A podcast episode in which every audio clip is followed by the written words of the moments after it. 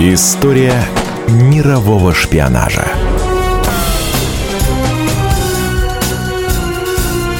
На радио «Комсомольская правда». Июль 1937 года. Поверенный в делах СССР в Греции Александр Бармин написал заявление на отпуск и отправился во Францию.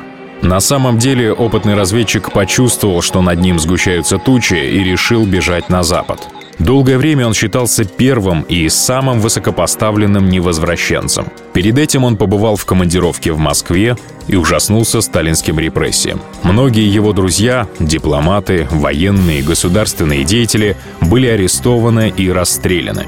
Вернувшись в Грецию, Бармин обнаружил, что его личная почта просматривается, а кабинет периодически обыскивается.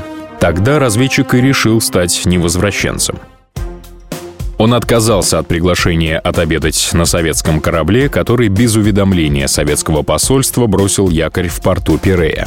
Бармен чувствовал, что судно прибыло именно за ним. Во Франции бывший резидент советской разведки в этой стране попросил политическое убежище. А в сороковом году перебрался в США, опасаясь, что агенты НКВД устроят ему несчастный случай со смертельным исходом.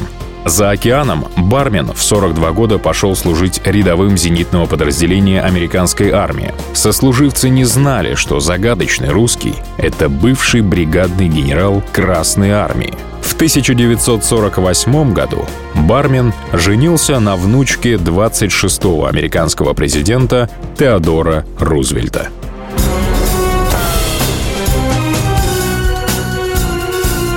История мирового шпионажа.